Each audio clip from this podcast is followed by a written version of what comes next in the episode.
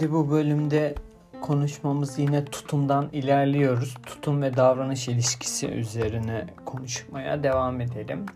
Tutum ve davranış ilişkisi çok uzun yıllar çok belirli bir davranışı tahmin edebilmek için çok genel bir tutumları ölçmüşler.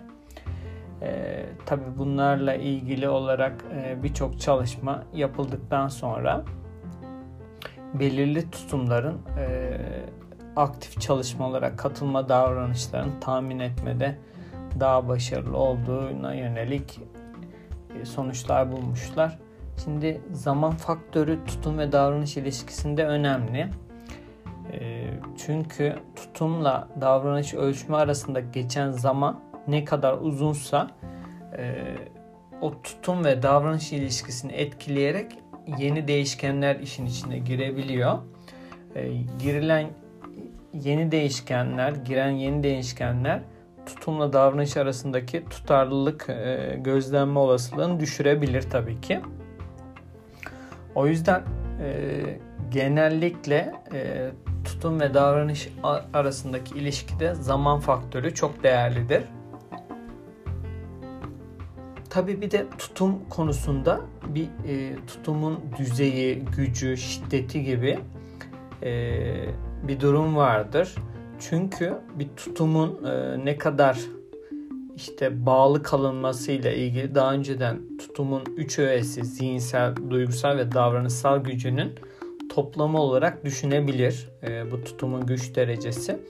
O yüzden köklü tutumlar ile davranış arasındaki ilişki, yani yüksek düzeyde bir güç derecesi varsa tutum olarak davranışa dönüşmesi daha çok olasıdır. O yüzden genellikle aşırı tutumlar güçlü de olmaktadır.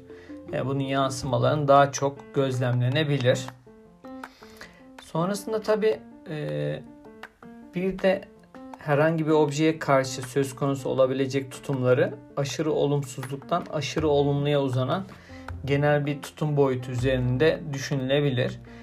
Başlangıçta çok olumsuz bir tutumla başlayıp sonra nötr, tarafsız yaklaşım, sonra ve çok olumlu tutuma evrilebilir. Süreç tabii değişkenlere de bağlı. Güçlü tutumlar da davranışın tahmin edilmesini kolaylaştırıyor. Daha belirleyici oluyor güçlü tutumlar. Şimdi tutumu güçlü kılan ne? Bu kısım tabii önemli bir soru olarak ortaya çıkıyor. Bir tutum objesi hakkında bilgi sahibi olmak o objeyle ilgili tutumları güçlendiriyor.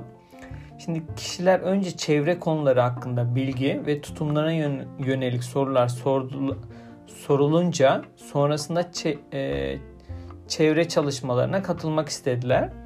Şimdi daha çok bilgisi olanların bu konuda daha güçlü tutumları olduğu düşünülüyor. Daha güçlü bilgisi olanların da davranış arasında bu durumla ilgili, bunu bildikleri konuyla ilgili davranışa dökme gibi düşünürsek de daha çok bilgisi olanların bilgi sahibi olmayanlara göre davranışlarında daha çok yüksek tutarlılık bulunmuştur. O yüzden bildiğimiz konudaki olumlu tutumla davranış arasında bir ilişkinin yine varlığı yapılabilir. Tutumun ulaşılabilirliği. Şimdi bir tutum objesinin olduğunu söyledik. Bu bellekten çağrılan tutum düşüncesi, o tutum objesi ve durumun algılanışın değişmeyişi doğal olarak o tutum objesine karşı davranışın oluşmasını ve etkilenmesini ortaya çıkarır. Tabi burada tutumla ilgili bilginin zihne gelme çabukluğu, yani bu tutumun gücünü de ilişkilendiriyor.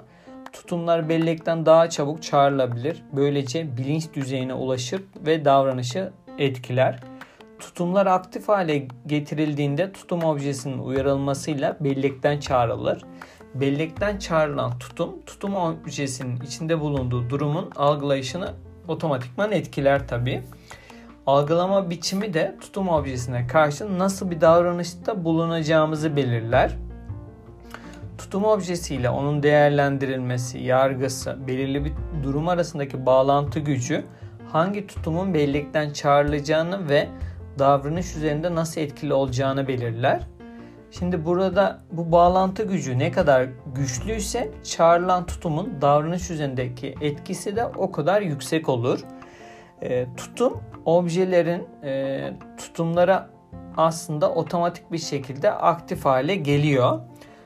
Tutumu biraz da zihnimizde hazırlanmış cevap gibi, değerlendirme gibi düşündüğümüzde burada bazı davranışları nasıl otomatik yapıyorsak burada da otomatik tutum harekete geçme etkisi oluşuyor.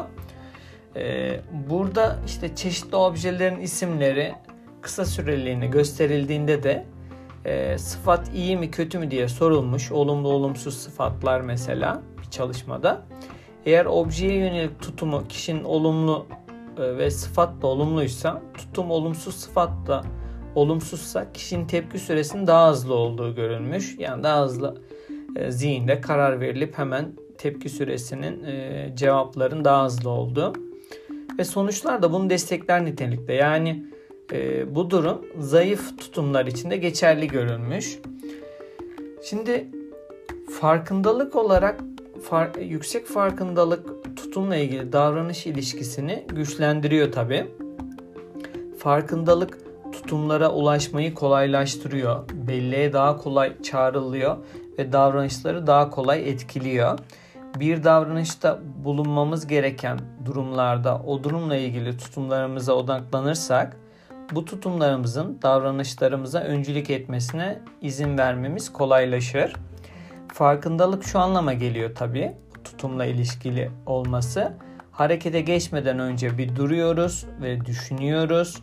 Bu konuda neyin doğru olduğuna inanıyorsa birey, bunu düşünüp ve inandıkları doğrultusunda nasıl davranması gerektiği yönünde karar veriyor.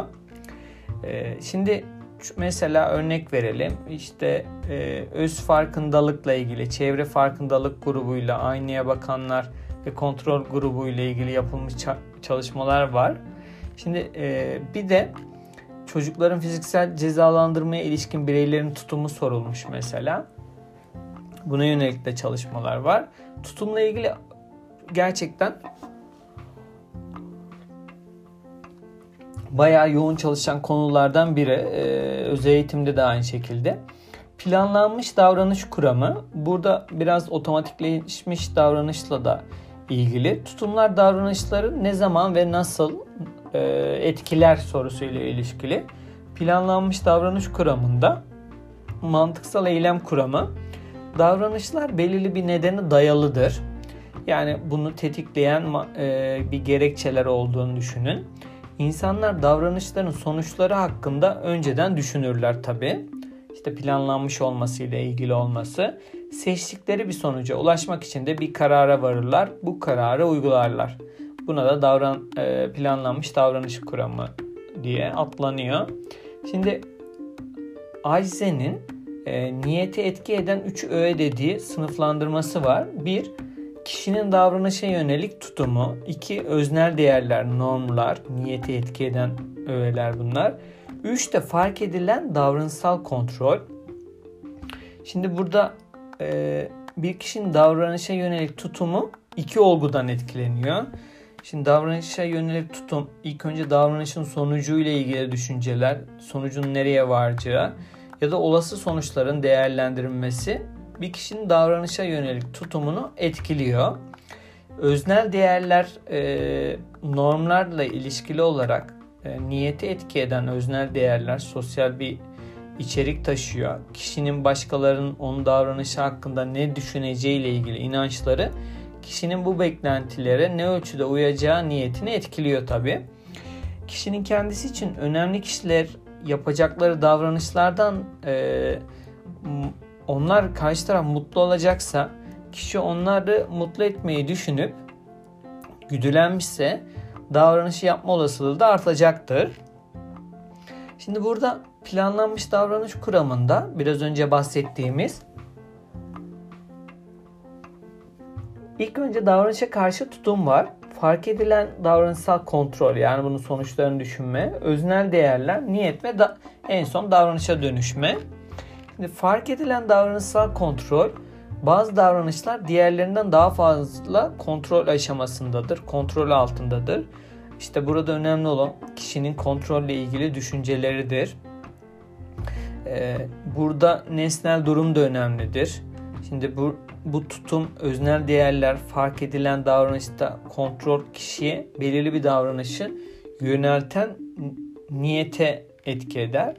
Bu üç öğenin biraz önce sıraladığımız önem sırası da kişinin benlik kavramının özellikleriyle, değerleriyle yakından ilişkilidir. Tutumlarının farkında olan, başkalarının ne düşündüğünü çok fazla önemsemeyen kişilerin bu üç öğe arasında tutum öğesinden etkilenmeleri daha olasıdır. Bu kişilere kendini denetlemeye eğilimi olmayan kişiler denir. Bu kişiler genellikle başkalarının beklentilerine göre değil, kendi tutumlarına göre davranırlar. Ve kendini denetleyen kişi için başkaları üstünde nasıl bir izlenim bıraktığı, başkalarının onun hakkında ne düşündüğü önemlidir. Bu nedenle kendini izleyip işte düzenleme yapması, başkalarının beklentine göre davranması, kendine çeki düzen vermesi daha fazla oluşur. Bakın, düşünce, tutum, davranışları ne düzeyde etkiliyor. Kendini denetleyen kişi işte niye başkalarının izlenimini önemsediği, işte kendini denetlemeyen kişinin başkalarının görüşlerini önemsemediği. Burada tabii planlanmış davranış kuramına yöneltilen çok fazla tartışma ve eleştiri var. İnsanların rasyonel davranırlar kısmı, her davranışı düşünüp karar verip ondan sonra harekete geçilerek gerçekleşmediği, yani herkes bu düşünce sırasını gerçekleşmediği, gerçekleştirse işte bazı kişiler niye sürekli şiddet ya da olumsuz durumlara yaşadığı ile ilgili birçok tartışma ve eleştiri var. Mesela alışkanlık haline gelmiş davranışlar belirli bir tutuma dayanmadığı yönünde de. Tabii tutumların gelişmesi, kalıplaşması, tutumlar sonradan da öğrenilebilir. İşte doğrudan deneyim, pekiştirme, taklit, sosyal öğrenme ile sonradan da öğrenilebilir. Bazen bir tutum geliştirmemiş olduğumuz bir obje hakkında tutum sahibi olduğumuz bir obje ile bağlantılı bir nesneyi görürsek bu tutumumuzu diğer objeye de yansıtabiliriz. İşte bu klasik şartlanmada olduğu gibi Pavlov'un deneyindeki. Şimdi kelimeler üzerine tutumlar araştırılabilir. İşte bu konu hakkındaki düşünceleri olumsuz tutumlar mı içeriyor, olumlu tutumlar mı şeklinde. Bu biraz şartlanmayla da ilişkili olduğu yerler var. Mesela işte çocukların fare üzerindeki yapıldığı deneylerde fareyi görüp aynı zamanda yüksek ses vermesiyle fareye olan tutumu da çocukların olumsuz şekilde fareye benzer olan, hatta yumuşak nesneler aynı şekilde çocuklar o olumsuz tutumu sergiledikleri görülmüştür. Anne babalar ve arkadaşlar konusunda tutumların çoğu diğer insanlardan elde edilir. Yani bir etkileşim olabilir. Anne babalar çocukların oluşturdukları tutumların ilk kaynağıdır. Etkileşim sayesinde arkadaş çevresi tutumları etkiler. Sosyal öğrenme, işte diğerlerini gözlemleyerek öğrenme, sosyal alanda oynanan roller, bu konuda tutumları etkileyen etkiler, medyanın etkileri, çocukların hangi yiyecekleri istedikleri, işte reklam, televizyonların reklamlarla yönlendirdikleri, buna yönelik de tutumların tercihlerini değiştirdiği, hatta televizyon izleyen çocukların cinsiyetçi tutumların geliştirdiği, daha çok cinsiyetçi tutumlar geliştirdiği gözlenmiş. İşte aynı olaylar üzerinde başka kişilerin yorumları, başka kişilerin eğimleriyle bağlantı, olumlu olumsuz tutumları farklılaşabiliyor. Bir de kalıplaşmış tutumlar ve yargılar var. Buna stereotips de denebiliyor. Belirli gruplar hakkında sahip olduğumuz bilgilerin özeti. O yüzden az bildiğimiz bir grup hakkında tutum geliştirmek, başkalarından duyduğumuz, okuduğumuz bilgileri bir araya getiririz. Böylece geliştirdiğimiz kalıp halindeki bir tutum o grup hakkında kestirme yoldan fikir verebilir. kalıp yargılar çoğu zaman bir grubun bir üyesiyle karşılaştığımızda o kişinin o davranışı hakkındaki beklentimizi ve ona karşı davranışımızı önceden ayarlayabilmemizi sağlar tabii. Bütün tutumların temel görevi gerçeği tanımlamamıza yardımcı olacağını düşünebilirsiniz. Örnek işte yok şu devlet şu şekildedir, yok şu insanlar çok çalışkandır, naziktir gibi bazı tutumlar, kalıplaşmış tutumlar şeklinde örnek verilebilir. Şöyle de düşünelim, bir grup hakkındaki bilgimiz ne kadar azsa başkalarının o grup hakkındaki fikirlerini o kadar kolay kabul ederiz. Ve bu iki özellikten ibaret bir tipleştirmeye ya da kalıplaştırmaya zihin yöneliyor.